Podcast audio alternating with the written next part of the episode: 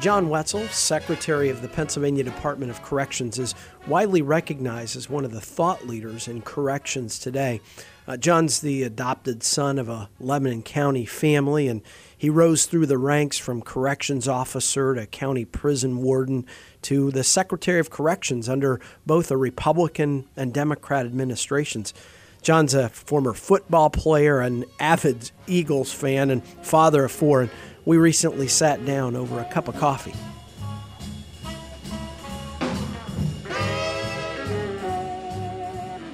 Welcome to Brews and Views. I'm Matt Brouillette, president of Commonwealth Partners Chamber of Entrepreneurs at uh, Little Amps uh, ca- Coffee Shop in downtown Harrisburg. And joining me today is Secretary of Corrections John Wetzel. John, good to be with you. Yeah, good to be here. Thanks. I, am glad you could join me. Take some time away from prison, um, you know, and it's uh, good to be out.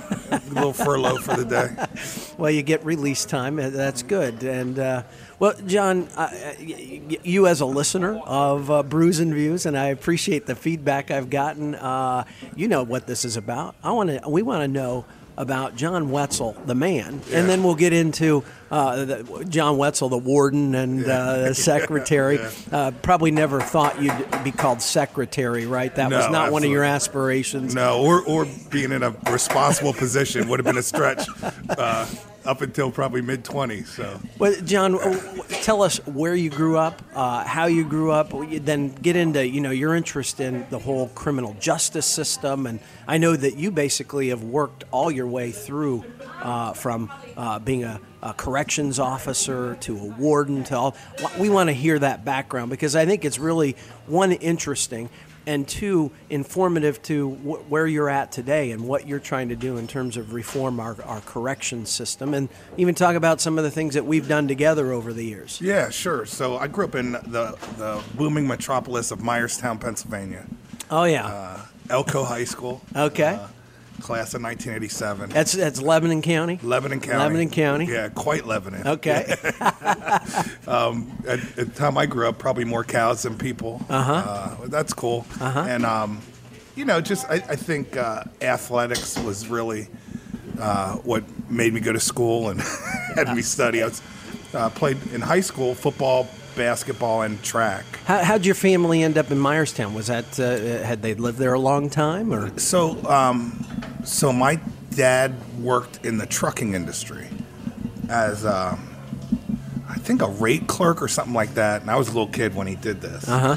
And so we moved to Myerstown because uh, he worked at Hall. He got a job at Hall's Motors, either Hall's Motors or New Penn in uh, in Lebanon. Uh huh so we moved to Myerstown when I was one year old. So I don't. And you say it correctly, Lebanon. And oh, now, oh, yeah. as, a, as a Lebanon resident myself, Absolutely. I've had to uh, make sure I don't call it Lebanon. Oh, right? oh you can't say that. You made me mad there for a second. That's not how you say it. It's the you ain't from around here, are you? Yeah. yeah. And Lancaster, to yes, be clear, that's just right. so we're all, all on the same page. Uh, that's right. So, so uh, you grew up with brothers and sisters there in older. So I was adopted. Um, so my older siblings were 10 years older. Okay. So I, my parents were more um, neck older generation, uh, greatest generation uh-huh. than uh, than most of my friends' parents. So it, it kind of was a different kind of more throw old school upbringing. Really traditional. Mom stayed at home. Uh huh. Dad worked. I think my mom got a job as like the church secretary part time when I was in high school. Uh, so it was a really kind of traditional uh-huh. um, upbringing with, you know, always meat and potatoes every night, you know, that kind right. of stuff. And so, so uh, all biological uh, brothers and sisters to your parents? Three, no, three. Three. Um, so I have two older brothers uh, and an older sister, and then I have a younger sister, a year younger than me, who's who's also adopted. Okay, so the two of you were adopted into the family. Yeah, different times. I okay. was adopted first, and then a year later, two years later, uh, she was adopted. Okay. Yeah, I came at birth. Like, so they were actually. I was a foster kid with them. Okay. And this was in uh, up in the. They lived in Sunbury.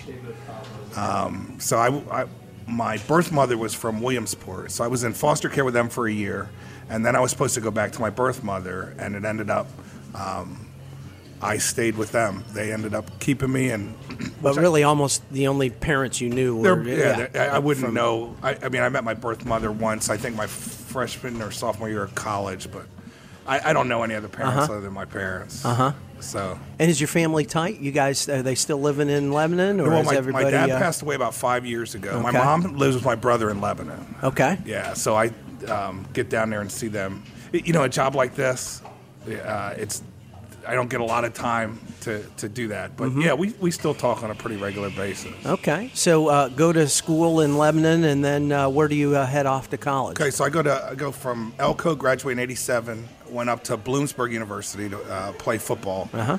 and um, You were you were uh, a free safety, right? never that. Way too smart to be a defensive guy. First of all, uh, no, I went up to be an offensive lineman. Yeah. If, if this if our podcast had video, they'd know why yeah, that was yeah, a just joke. Google yeah, it. right, yeah. no free safeties of this size.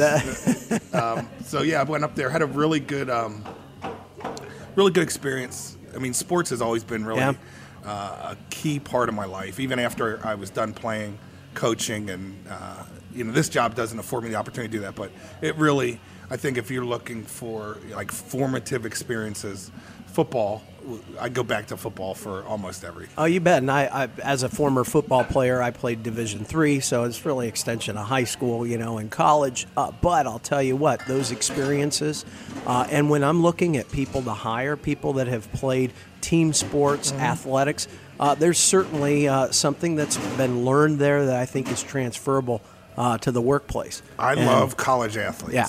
because I know if you're a college athlete, you can be self critical, you can be criticized, you understand that it's not about you. Um, and, you know, I, I think it's important. This new workforce, these new folks we have in the workforce uh, aren't always open to constructive criticism, uh, shall we say. But generally, with athletes, you get that. Yeah. Um, and I, I think that's important for all of us to be able to criticize ourselves and, and be able to receive criticism. So you go off to Bloomsburg uh, to pursue a football degree, but uh, had to study along the way, right? That's, that's so accurate because um, actually, after my last football game, I started three years up there, offensive line uh, for the Huskies. Um, after my last football game, uh, I quit school my last semester and went to be a full time correctional officer. Uh, my brother actually. So precisely, you went to I school really, to play football. really Oh, yeah. did. yeah. Okay. um, with the delusion that I was actually a good football player, like good in the whole context of the world, which was not accurate. Decent Division two player. Uh-huh. Yeah. But um, my brother was a correctional officer at Lebanon County, Okay. and I actually started working part time as a correctional officer while I was in college. So I'd go home over the summer and winter breaks and work a bunch of shifts to have spending money. Um, and then one weekend a month, I'd go home and I'd work two double shifts, so I get 32 hours in, and then that would uh, give me money for whatever, little beer money uh, for the rest of the rest of the month. So um, after I, I quit school, I just went to be a full time CO.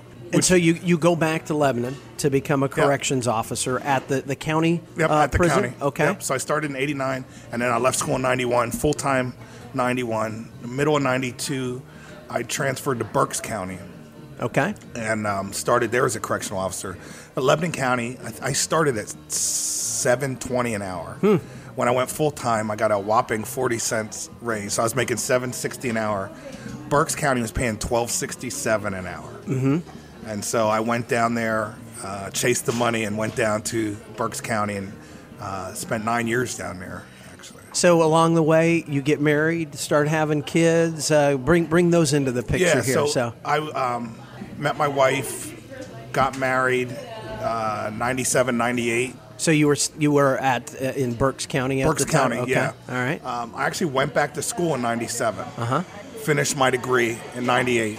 I still worked full time. Okay. So I switched to third shift. So I'd work all night and then go to school all day. I went full time one semester, which I think you can do at 27. Certainly at 48, I could not Yeah, right, right. work that schedule. So I'd work all night and then go to school all day. I moved to uh, Port Carbon, Pennsylvania, in Schuylkill County. I was a Skook for six months Okay. All right. because it was halfway between Berks and Bloomsburg, right up 61. Uh-huh. So I'd get a nap when I could, and um, finished my degree in '98.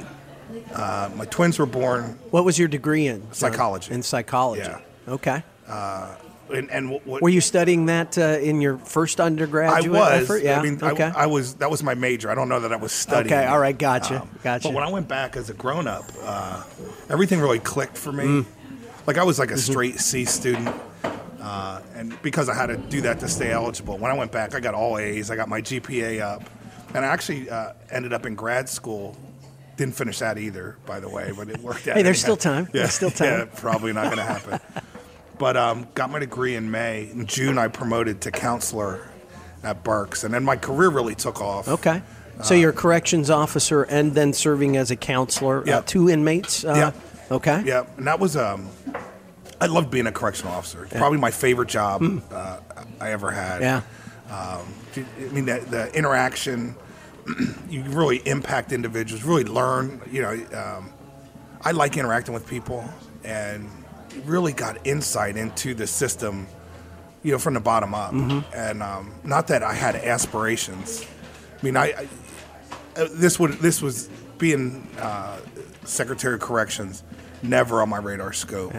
Uh, even up until uh, Governor Corbett offered me the job, was not. Well, but before we get to that, just to, so you, you're, you're married, have how many children, and the ages of those Uh, kids? four. Four kids. Yeah, so I ha- my oldest is 23. She just graduated from Temple. Uh-huh.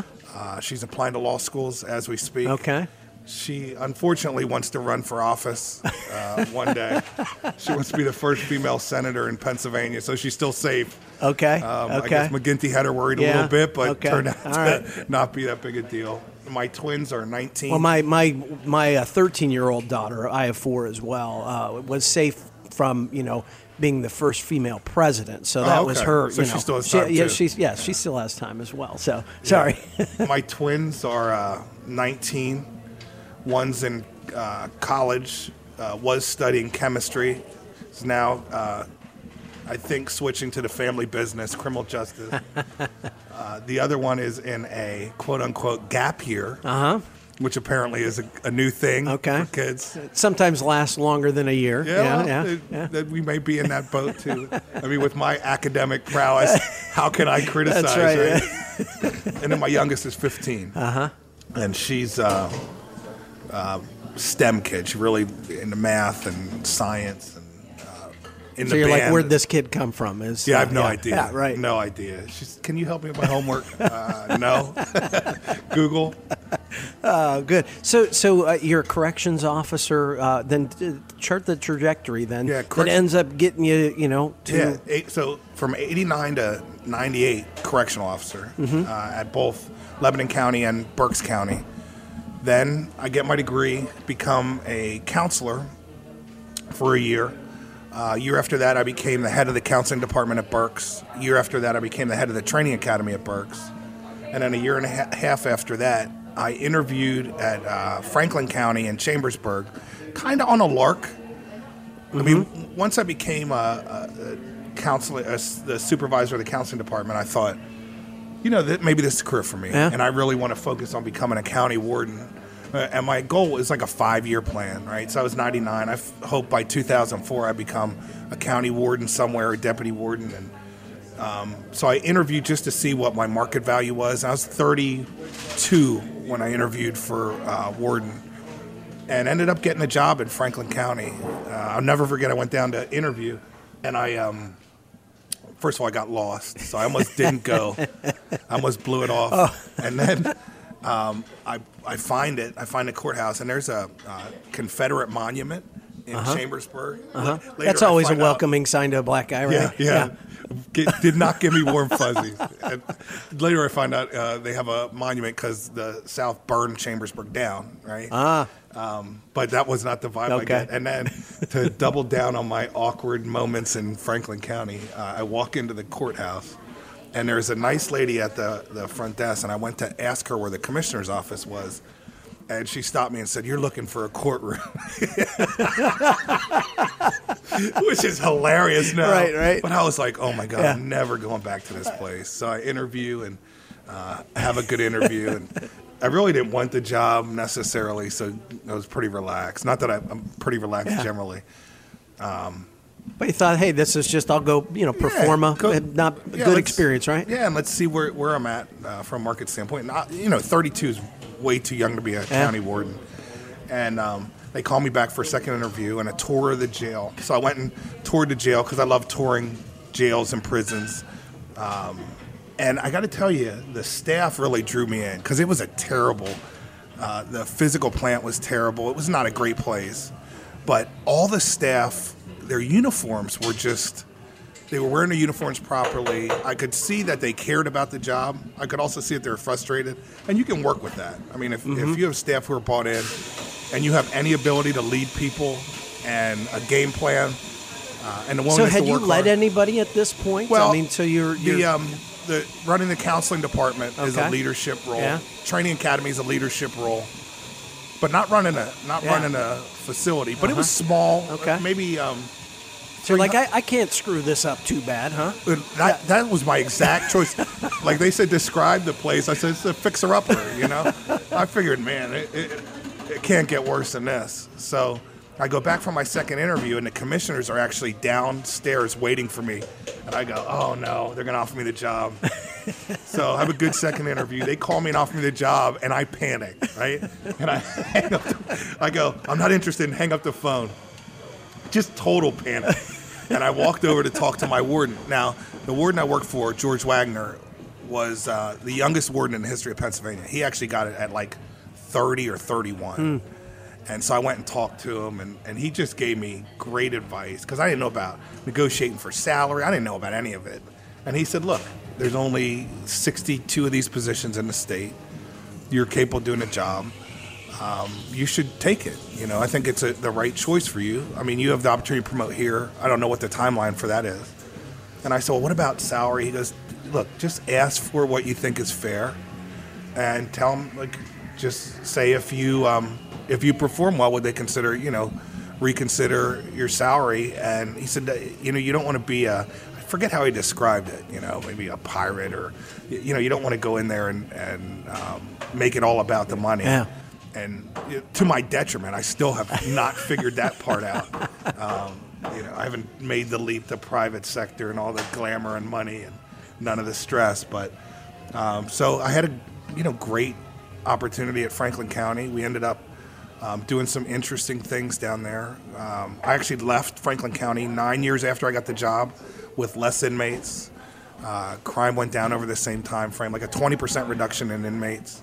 Uh, we built a new jail down there. We really um, did some transformative stuff in this in, in an environment that's ultra conservative. Yeah. Like I think Franklin County is probably two thirds Republican, and probably 50% straight ticket. Yeah. And the Democrats are more conservative than the Philly Republicans, right? Yes. Certainly. Yeah, yeah. Certainly. If you can find one. Yeah, right. So, so uh, you know, you said, "Hey, we left. With, I left with fewer inmates." Um, you use that as a uh, a measurement of success, not one of, "Hey, we're locking up more people, therefore we're doing a better job." Right? I mean that that's a little bit of a twist. Usually in government, they say, "Hey, we're serving, quote unquote, serving more people, whether it's in welfare. We got more people taking public services, and they'll use that as a badge of honor." Uh, I I think many times we've got our measurements all wrong uh, in you know in the public policy realm of what success looks like. Well, assuming we measure. Yeah, I mean, right. let's start Yeah, with that. if- yeah, first right? of all, yeah. Most of the time we don't Yeah. measure anything. Right. Um, but yeah, I mean, I think when you look at, at criminal justice policy, certainly criminal justice policy in America, you've seen an overuse of incarceration in response to crime. And I'm not a conspiracy theorist, so I don't I, don't- I don't buy into this. Oh, you know, in the back room smoking cigars, they came up with this plot to lock a lot of Yeah. people up, especially poor black people. I don't buy that. Yeah. You know, I've worked in government a long time. Not met many people can keep a damn secret. You know what I mean? so Not even two people. yeah, really. yeah. If two people know, it's out. It's out. But um, That's a Harrisburg secret, by the way, is you tell one person at a time. Yeah. That, that, so that, that's that's how yes, the Harrisburg That's secret exactly right. Yeah. don't tell anyone. Yeah, that's right. Yeah. But um, but no, we we made policy decisions, and I think Was that what the commissioners asked of you? I mean, were they saying, "Look, we're not looking to, uh, you know, expand," or or was this you kind of doing the whole, I'll just ask for forgiveness rather than permission of how I operate. Uh, Uh, no, it was. I tell you, what we did is just really went in and tried to get a good understanding of who was in the jail, mm-hmm. And the jail needed to be replaced. And I remember we had this architecture firm. They hired a firm to come in and do population projections, and of course. Um, you know, architects get paid more money the bigger it is, so they're making these ridiculous projections. we need the Taj we need Mahal here. Yes. we need uh, 600 beds to do your needs for the next 20 years. And uh, I remember the chairman of commissioners, a guy named Warren Elliott, who's my mentor to this day. Also, uh, Senator Alloway, his mentor. Okay. Because you know, Rich and I, uh, he was a magisterial district judge who covered my jail. Okay. So Rich and I go. So you guys go way back. to Okay. when we were when we were Franklin Countyans, and um, I remember he walked out of the room and then he pulled me aside and he said, "John, I can't. Um, we're not building a 600 bed jail." And he said, "Beyond that, commissioners don't get reelected when we build a jail. So you need to go convince the public that this is the right thing to do." Which turned out to be the best thing that ever happened Hmm. to me because I uh, spent a year going out and meeting with every Rotary Club, uh, you know, the rubber chicken circuit, Yeah, right? yeah. Rotary Lions, Golden Agers. Franklin County has a huge retirement uh, population because it's uh, butts Maryland, so you get a lot of um, People escaping high taxes. yes, yes, and you know, so um, and uh, folks on fixed incomes, property tax is a big deal, Yeah. right? Yeah. So well, and we don't tax pensions, so there's another uh, Yeah. financial. Ba- okay. So, um, you know, for me to go out and meet with these people and, and talk about, I talked about who was in the jail. Like, Franklin County is uh, at the intersection of Route 30 and 81. So it allowed people from Franklin County to say, well, it's not Franklin Countyans who are in our jail. This, these are people, you know, because we're along 81, they're coming from other areas. So I tested that. I measured it, looked to see who was in our jail. Turns out that um, not only was, I think, 75% of the people from Franklin County, um, 50, 60% were born in either Franklin or Fulton County. So the folks in the jail were Franklin County. they're natives. Yes. Uh, yes. okay. And, and Franklin County is one of those areas where they have th- a higher percentage of people who are born and die there than most counties. Hmm. Um, so people don't leave. So um, the religious community also is very important down there. Like I had three, you know, at our Apex 400 inmates, we had 100 religious volunteers. Hmm. Wow. And, you know, they just really cared about the people. Um, but I think when, we you say volunteers, people coming in to, to serve inmates. yeah, and, and yeah, to okay. do religious services, Okay. counseling, Okay. Bible studies. Uh-huh. Um, And so- did you see that as a good thing? That that was something that was uh, helpful to the uh, the culture, if you will, of, Yeah. of the of the prisons. both the culture of the prison and and the reality is keeping people out of out of prison or jail is difficult. Yeah. I mean, people graduate from Harvard and commit crimes, right? So once you become criminally involved and you're incarcerated, you're likely addicted. You pretty high potential that you have mental illness. Um, you certainly um, have some issues in following rules and those kinds of things. And because of collateral consequences and having a criminal record, it's going to be difficult for you to get employment, right? So a key piece and, And what ninety percent that come through the front door are coming out the back door. Yeah, right, it's actually of ninety-five percent of everybody comes through state prison's front door. Okay. but at the county level, it's ninety-nine. Yeah, yeah, right, right. You know, al- almost everyone's going to get out eventually, and so having Which is why it has to be more than just punishment, right? Absolutely. Because if we're only about punishment, uh, we're not rehabilitating or correcting the whole corrections, right? I I mean, on every level, I couldn't agree with you more. First of all, on getting a financial return on your investment. Yeah. I mean, at the county, we it costs about sixty dollars a day to incarcerate someone. Um, I think I, I try to conceptualize it like this. I think we should spend money once when someone gets involved in one of these, um, one of our systems, right? Behavioral health, criminal justice. I, my premise, and I really just think I, I real, my goal in life is to, to run a government agency that makes sense. I've not achieved that. I'm not, I'm not even sure I've ever seen that. But man, it just makes so much sense to me that if someone needs to get involved with government, we'd put them in the system where they can get the most help, right? Mm-hmm. So that speaks to like someone who's addicted to opioids. Instead of throwing them in your jail, let's get them off opioids, you know? Because um, it won't be a one and done. If you just lock them up not. and then send them back out, they're coming back. certainly. And uh, but if they if they have to come to jail or they have to come to state prison, let's identify what the root cause of the crime is. Let's try to address that. And at the county level, you have a great advantage of plugging them into a pro-social network in the community. Ch- Churches are great pro so most churches are great pro social networks and and you know I, I I know growing up um, my life could have went a bunch of different ways and I, I look back on people like Warren Elliott on some of the coaches I had.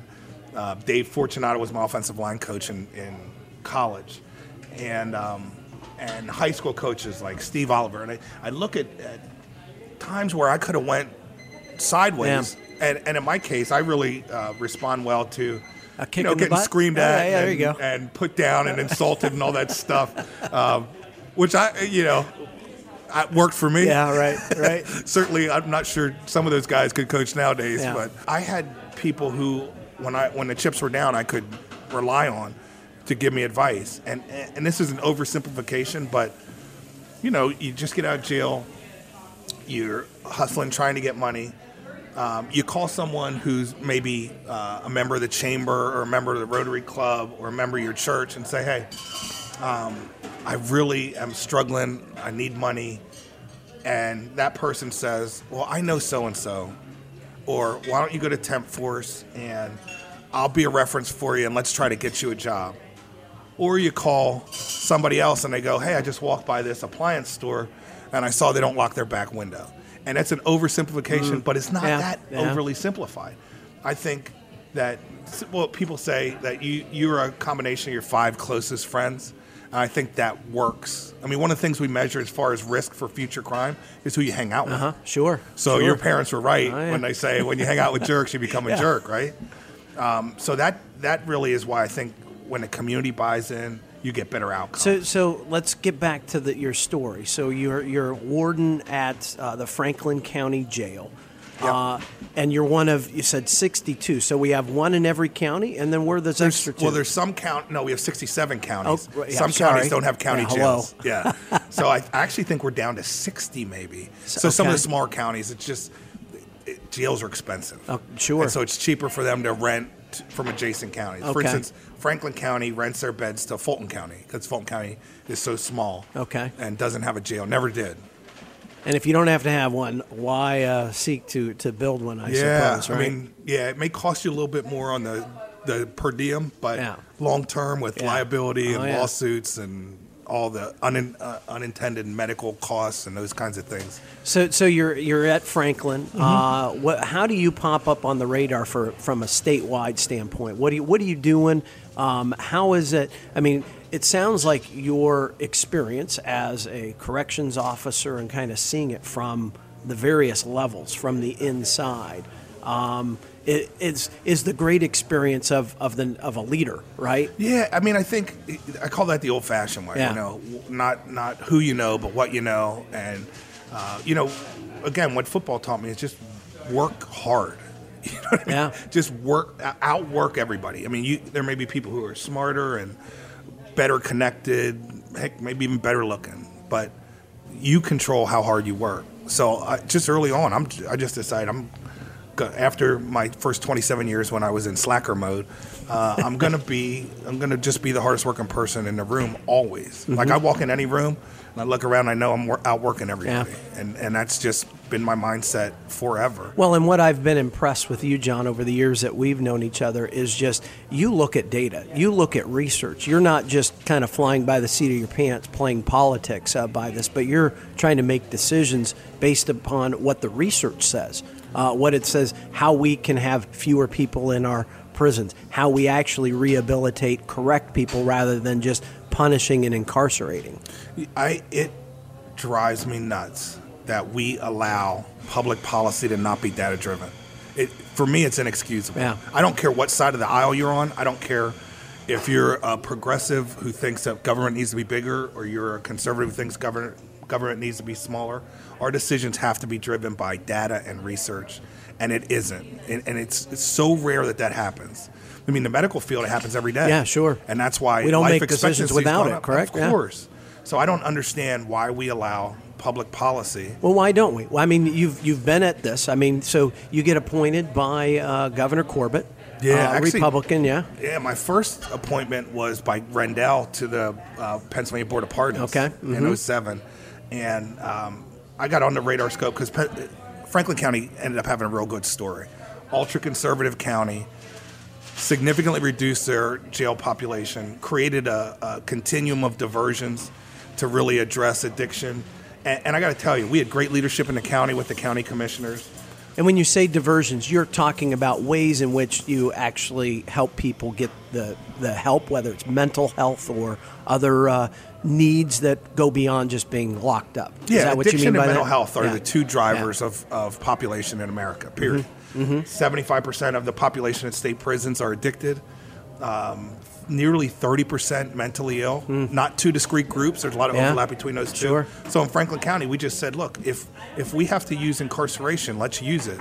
But if we can put them somewhere else, create some structure in their life, but get them services, um, why wouldn't we do that? And then the, the real dynamic that works at worked at Franklin County, and again, super fiscally conservative area, is if someone is in jail, um, like they're on work release during the day, but in jail at night, we're responsible for their meals and medical. If they're in jail during the day, like a day reporting center, mm-hmm. and home at night, that's on their ticket. Mm. That really resonated with residents there to say, look, there's no magic about the 8 p.m. to 8 Yeah. a- a.m. And if we keep them in the community, we can have them working. And and what Because they're coming back. they're right, yeah. Not only are they coming Yeah. back, but in many cases they have families, and in many cases they're breadwinners. Mm-hmm. So when when we incarcerate someone, and again, if we need to incarcerate someone, lock them up. Yeah, Right. yeah. And and you know when you have these conversations, sometimes people say, "Well, you know, it's about public safety." Look, no one's making an argument that if someone commits a violent crime or someone's selling drugs and they're a high level drug dealer, we shouldn't respond with incarceration as part of that. We just need to use it with more precision, Mm-hmm. and that's what we did in Franklin County. And so you pop up on the radar for uh, Ed Rendell, who's governor. Yeah. Uh, and uh, so you serve in this capacity on the Board of Pardons? Yeah, that- he appointed me to the Board of Pardons, and that's where I met Governor Corbett, who was the Attorney General. Okay. Uh, who was a member of the Board of Pardons. It was really interesting because you had uh, Attorney General Corbett, obviously super conservative, kind of uptight uh, dude, who I could, who I still talk to on a regular basis and really uh, like on a personal level. Uh, I think he's one of the the best men, like someone who just wanted to do the right thing. Yeah. Uh, I mean, certainly that didn't always translate to his policy, certainly as governor, but but he really, I knew working for him, if I did what I thought was the right thing, no matter You what the minions around him said, I knew I was going to be okay. Mm. Um, but also, the Board of Pardons was run by Catherine Baker Knoll, who, I mean, Uh-huh. could not be more opposite philosophically, but a great lady in herself. I mean, I really enjoyed. Uh, she would host a dinner for us every every month that we had a hearing uh, at the residence, and we would talk policy. And uh, I remember, you know, so Lebanon County very conservative, Berks County very conservative, Franklin County conservative, and then I remember the first time I was at uh, her place. And there's this discussion, and she said, "Thank God for the unions." I did a double take. I had never heard anybody, you know, say that before. Uh, but just a great lady, and um, and I, we did important work because at that time the only way someone could get a clean record, even uh, a kid, a college kid who got busted for shoplifting, was to go through the board of pardons, and that's relevant because heck, some of these kids couldn't student teach. Yeah. because they had this Had this- this, criminal record. So uh, the mo- the bulk of our cases when I was on the pardons board were people who weren't incarcerated, who committed a crime 5, 10, 15, 20 years ago and just wanted it off their record. Well, and I know that that's something that even Senator Scott Wagner has been looking to do is kind of expunge people's records. Correct? I mean, is it?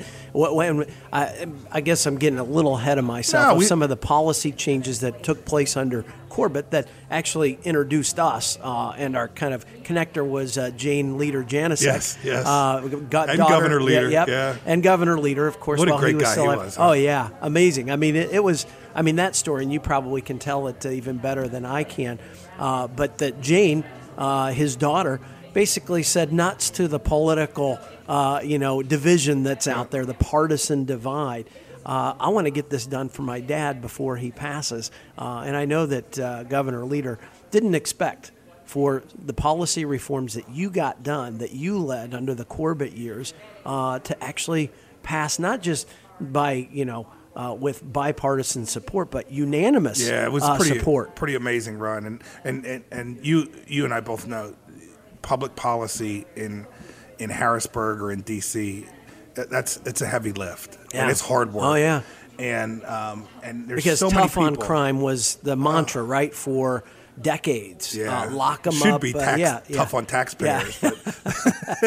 Which that's, that's actually more accurate. Well, than and that's on crime. that's ultimately, I think, what the realization was from the conservative side, if you will, is that that look, this is a. I mean, it's more expensive to send people to the state pen than to Penn State. Absolutely. And that when you start looking at it from a financial standpoint, of course, the human capital is an important aspect of this that I think it's been lost for a long time. The notion that, as we're talking here, of 90, 95, 99% of the people going into our correction systems are coming back to our community. So if we're not doing a good job when we're spending what 35,000 42. uh, 42 Yeah. okay it's only going up Yeah. uh, you know if we're not doing a good job with that like you said spend it once Yeah, we're- uh, we- but we're not we're spending it multiple times and we are. And I think part, part of the context here, and, and you and I are approximately the same age, right? We're in the same Exactly the same- Oh, is that right? 69. Yeah. Taking over the world. um, you know, when I grew up, I had a margin of error. And one of the things that frustrates me, and I spend a lot of time talking about education and um, early childhood education, those kinds of things. We've removed the margin of error from kids, Hmm. and it, it and, and as a society, I don't get it. And part of it is the breakup of the family, Yeah. you know, and and so maybe we expect the school system to parent, and and maybe, um, well, certainly, what kindergarten was when you and I went to kindergarten. There's an assumption that we had a core set of skills, and in many most cases, those skills were built by our parents, Yeah, right? right, By reading right. to us and those kinds of things. And now these kids don't, especially the kids that, who end up incarcerated, don't have that Yeah. core set of skills. But but we've removed the margin of error. If if I grew up in this time now, I would not be running Mm. the state prisons because you know when I went to school, um, there may have been a fight or two, and I may have been disciplined and suspended. I wasn't arrested for yeah it. yeah I mean, it wasn't a criminal offense to be a kid. yeah And when you look at what we criminalize now, and so when you talk about um, the work that uh, Scott Wagner and um, Anthony Williams, Yeah. uh, an unlikely right duo, right? yes yeah What they're doing around clean slate, it's really uh, a response to that. And, and I think my preference and my bias would be that government gets proactive and not have to respond to that, Mm-hmm. Yeah. but that's not going to happen, Yeah. at least in the, in the short term. So what Clean Slate does and why it's, it's such a brilliant design is that it automatically seals criminal records after 10 years of non-criminal behavior um, for, I think it's just misdemeanors. I think it's all misdemeanors. But what's cool about that is no one has to do anything, so it happens automatically. The second part that's really unique. Mm-hmm. so this was- basically you do something dumb as a kid that didn't you know harm somebody in in a, in a way that of course you should be punished uh, for but it doesn't keep you from you know uh, gainful employment uh, and so forth Exactly. And sealing records versus expunging allows Okay. for law enforcement use of it. Uh huh. So, hey, you did So, good. yeah, we recognize this yeah. by sealing the records for employment purposes. But if you start going down the same path that you were Yeah. before, uh, law coming back. enforcement can still use that. So it's a really brilliant design. I think, it, unless someone beat us to it, it'd be the first of its kind in the country. Really? And and I think the, the thing about criminal justice and um, around the country is that this has been a nonpartisan issue. Yeah. And and actually, the movement started in Texas. You know, where they Mm-hmm. All instead these of right wingers, yeah. You're Franklin County on the state level, right? I mean, they just decided that that throwing more money at prison construction when they could throw money at uh, treatment programs and keep people out of prison made a lot more fiscal sense, and and it's really taken off. And when you look at at why I'm still optimistic, even in the era of Trump, that this is going to keep going, it's driven largely by the right. Yeah. And the southern red states are leaders in reducing their use of incarceration. Well, we got involved with Right on Crime when I was at Commonwealth Foundation over 10 years ago. I mean, recognizing that uh, there was a fiscal aspect of this, and of course, the human capital once you get into it. Well, that's, I Uh, think both yeah, a fiscal yeah. imperative and a moral imperative. Yeah, yes. And I think uh, oftentimes, uh, and, and I got to just, my caveat is I despise partisanism. Yeah. I, I don't care what uh, what side of the aisle you're on. Uh, I actually, I don't even think there are two sides. I think that's a falsehood. I think it's all constituent. Well, and I could I can say I see that in you because uh, honestly, uh, John, I would know if you're registered Republican or Democrat or what you are because I think that you have approached this in a very non-political, and that's to your credit. And it's I think also why. Uh, I think you were the only holdover secretary from the Corbett Republican years to the Wolf uh, Democrat years. Is Yeah, that Gary correct? Tennis. Okay, But then he- but he, he- yeah, he left. Uh, Ceremo- unceremoniously uh, left. as as some have, uh, but uh, we'll have we, we, we know that won't be your departure. But what uh, I mean, that's where I think that you're data driven. Uh, that you're saying, I want to solve this problem. That my success, my measurement of success, is that we have fewer people incarcerated and fewer people in that uh, Committing crime. recidivism, right? The, Well, the actually- recidivism rates. Our measurement is crime rate. Okay.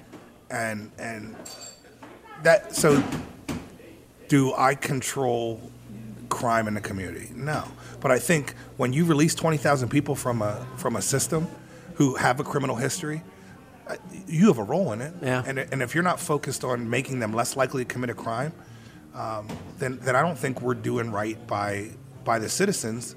You know, citizens are investing two point six billion dollars into the state correction system. So number three, what after education and welfare? It's the third largest uh, budgetary item in our budget, correct? Yep, yep, yep, and it has been, and, and probably the fastest growing percentage Okay. wise.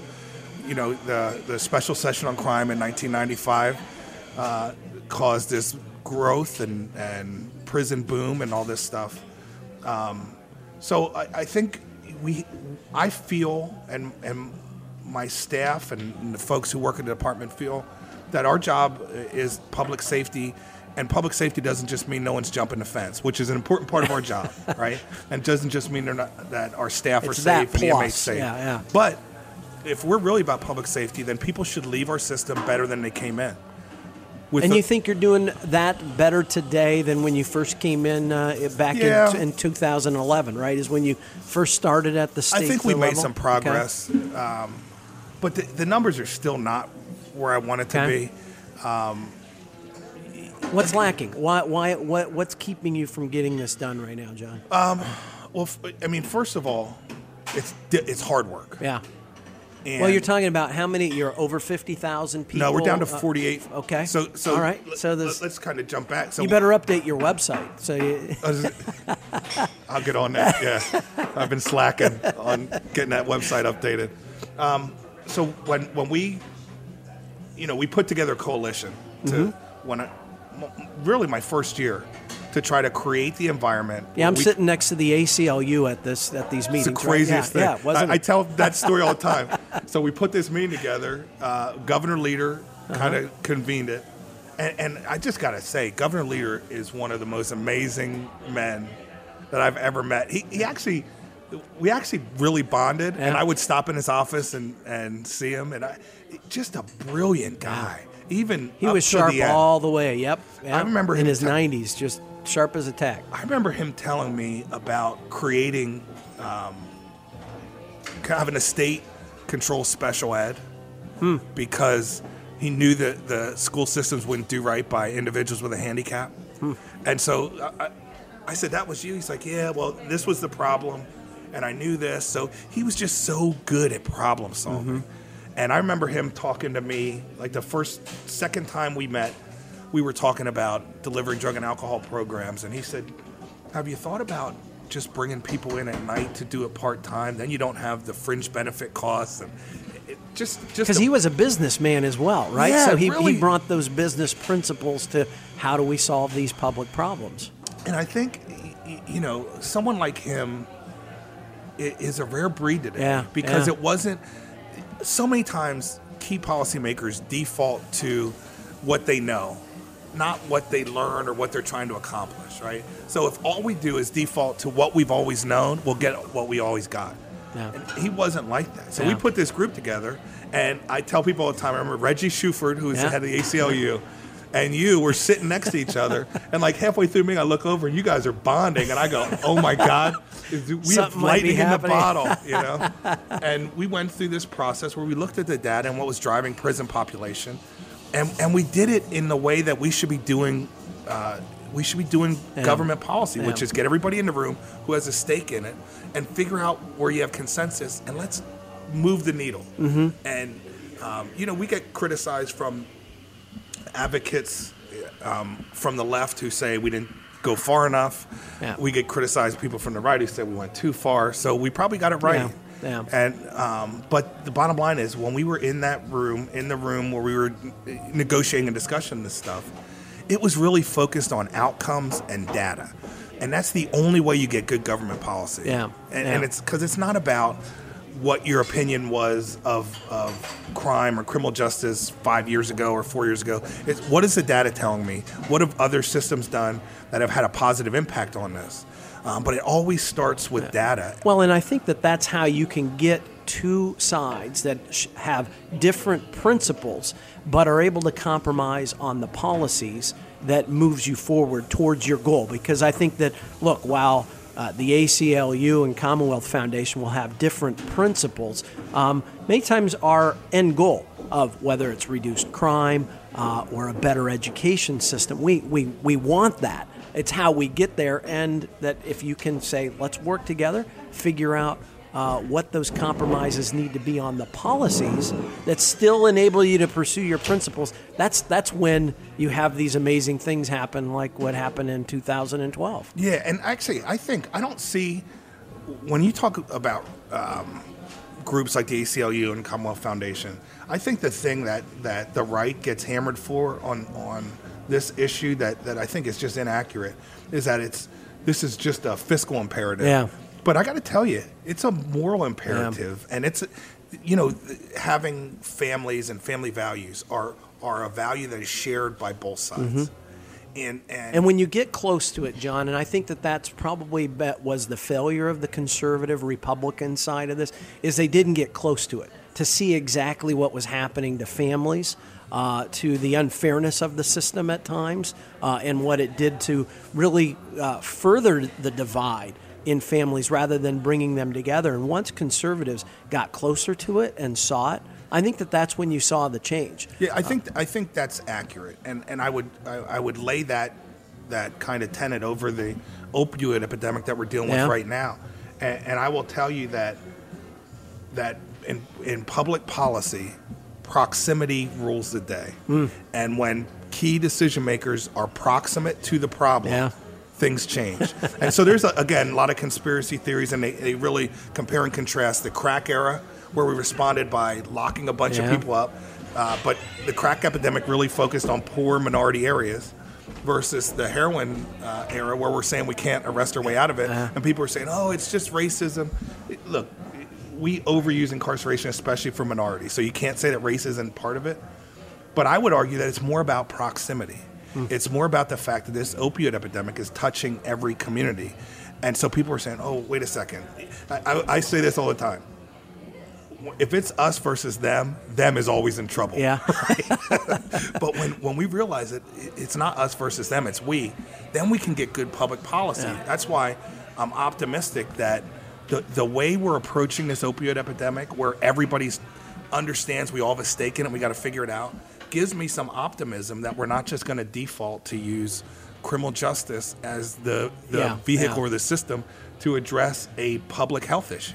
So, what are you working on right now? What do you see the big opportunities are uh, for whether you get a whole nother uh, year or another five. I, I don't know. Maybe even no matter who the next governor is, they want to keep you on. You're going to stick around. Well, uh, who knows? see- yeah, we'll see. Right, Tomorrow right. is not promised to anyone. Right. fair enough. Uh, fair enough. Uh, what are you working on right now, John? That's kind of the big stuff that uh, could be transformative in Pennsylvania. And where do you need uh, the legislature to get its act together? Yeah. that second question, how much time do we have? Um, no, Episode two. Is, Yeah. uh, yeah. the remix, right? um, so I think one of the things that I've really enjoyed about uh, working for the Wolf administration is um, I've been allowed to um, kind of be out of the traditional lane of a corrections secretary, and I've spent a lot of time and effort around uh, early childhood education and finding a way to identify kids as early on in their life as possible who are likely to be incarcerated. My evolution as far as Because before you go there, because one of the biggest common denominators amongst people in our prisons is a lack of a good education, right? Yeah. Thirty-nine point five percent of our new commitments do, don't have a high school diploma. Okay. and I would double down on that and Yeah. tell you that a young black kid who drops out of school has a seventy percent lifetime likelihood of being incarcerated. Really? Yeah. And so you could make an honest argument that if you just keep kids in school and get them to graduate, you're reducing crime. Mm-hmm. And to me, again, government historically takes a reactive posture. Something happens, we hurry up and pass a law that we think is going to address it. We don't measure it. We don't. Uh, we don't sunshine it. We never revisit it. And next thing you know, we got bloated systems. We need more money for it. Yes. though. Yeah, right. Yeah. So Right. let's measure. Yeah. You know, oddly enough, my uh, last Democratic uh, commissioner I worked for in Franklin County, a guy named Bob Ziobrowski, he would always say, "I want to measure twice and cut once." Once, you know? Good I really- carpenter. I really think that's you know that's that's what we try to do Yeah. here. So for me, one of the areas that uh, the big push for us is the front end of the system and uh, education, and in particular uh, in the fiscal code, uh, without saying a dirty word, uh, we passed the First Chance Act, which is the first of its kind in the country, which creates a charitable trust within the Pennsylvania Commission on Crime and Delinquency that is funded through a 1% surcharge on state contracts with the Department of Corrections, over $5 million. Um, that goes to specifically fund programs for at-risk kids in areas that that uh, have high crime and send a lot of people to state prison. Okay. Um, So two categories of kids really fall into this. What kids exposed to trauma are are generally the highest risk kids. Like trauma, lead exposure creates crime, right? Um, lack of education, a lot of violence in your community creates crime. Parent incarcerated creates crime. Parent a victim of a crime creates crime. And so if you lay over all these other measures, unemployment, all that stuff, it comes up to the same communities. So this is a really cool opportunity uh, to try to be proactive. And, and the programs are not magical. Big Brothers and Big Sisters, Yeah. Boys and Girls Club. There's a program called Amachi. Yeah. Uh, sure. who- and that's Big Brothers and Big Sisters for children of incarcerated parents. These programs get kids to be able to recognize their opportunities. Uh, I'm really uh, proud of the First Chance Trust Fund because it's the first of its kind in the country, and the fact that it's a charitable trust allows the the vendors to get a tax deduction for it. Um, so when we came up with this concept, we talked to all our big vendors and said, "What's your reaction to this?" And they said, um, across the board, they said, "Don't cap us at one percent." and that we all we have a portion that we give to charity. Yeah. Um, so it just, it, I, and we have a lot of big national vendors. I really think it's directing their charitable giving to Pennsylvania kids. So I'm really proud of that. Mm-hmm. Um, that's that's a big initiative for us. Like I said, early childhood education is a big initiative for us. At the prison, uh, we just combined with parole, uh, which is uh, a bit controversial in that. And I know you were working. You were talking about that for a long, long time. I was, and I'll tell you why. Because we work with the same people. Yeah, yeah. And the notion that, that you would take two bureaucracies and you would pass the same individual off from one to the other when it could be within the same Mm-hmm. area eliminates administrative redundancy, but I think more importantly, gives us a cohesive focus, a cohesive mission. Um, and so we've been working on this. Actually, the last year, of the Corbett administration, we were talking about it. We ended up you know, get in the election year, it wasn't the most productive year for the Corbett administration. um, and then when Governor Wolf came in, it was one of the first things from a criminal justice standpoint uh, was reducing the number of agencies in, in, state government, which in theory would be a very you know conservative Republican concept. Yeah. Um, so actually, the Senate passed a bill. It was part of the budget deal that fell apart, um, and it didn't happen. Uh, there's a provision in the administrative code that allows for uh, administrative uh, mergers or consolidations when uh, two agencies do the same thing from an efficiency standpoint. Uh, so we use that and by MOU combine uh, the two agencies. And when I say that, the field supervision and the administrative aspects of both agencies, what's not combined is the parole board's independent decision making or the Office of Victim Advocate or the Sex Offender Assessment Board.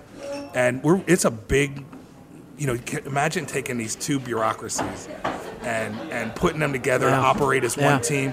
Uh, it's as much, we're working right now to really get the two agencies to, to develop a joint culture. Because, listen, good public policy deliver is great to deliver it and operationalize it takes hard work and takes bringing people together and leadership and building a culture.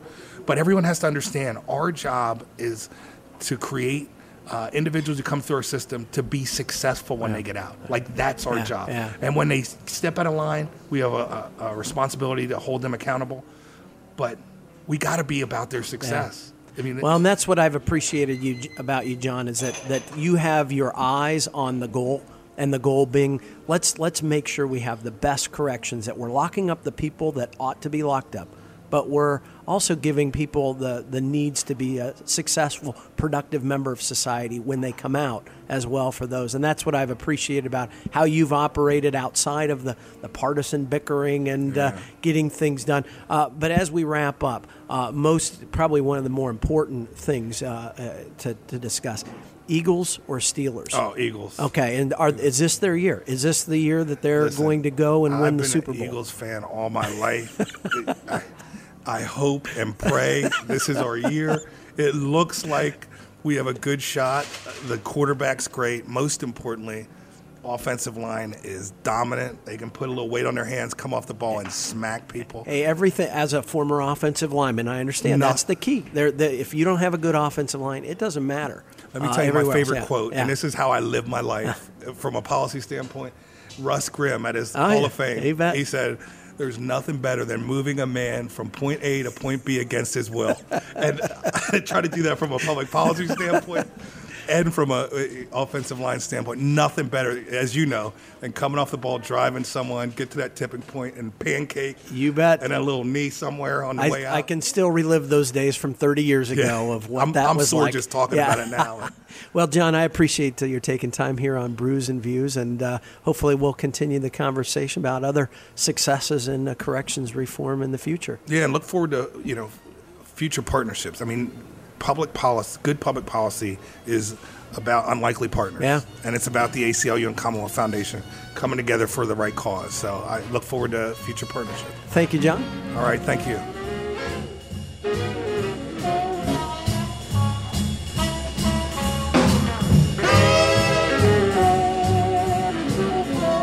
You've been listening to Brews and Views, a production of Commonwealth Partners Chamber of Entrepreneurs. Find us on Facebook at Commonwealth Partners and follow Matt Brouillette at M A T T B R O U I L L E T T E.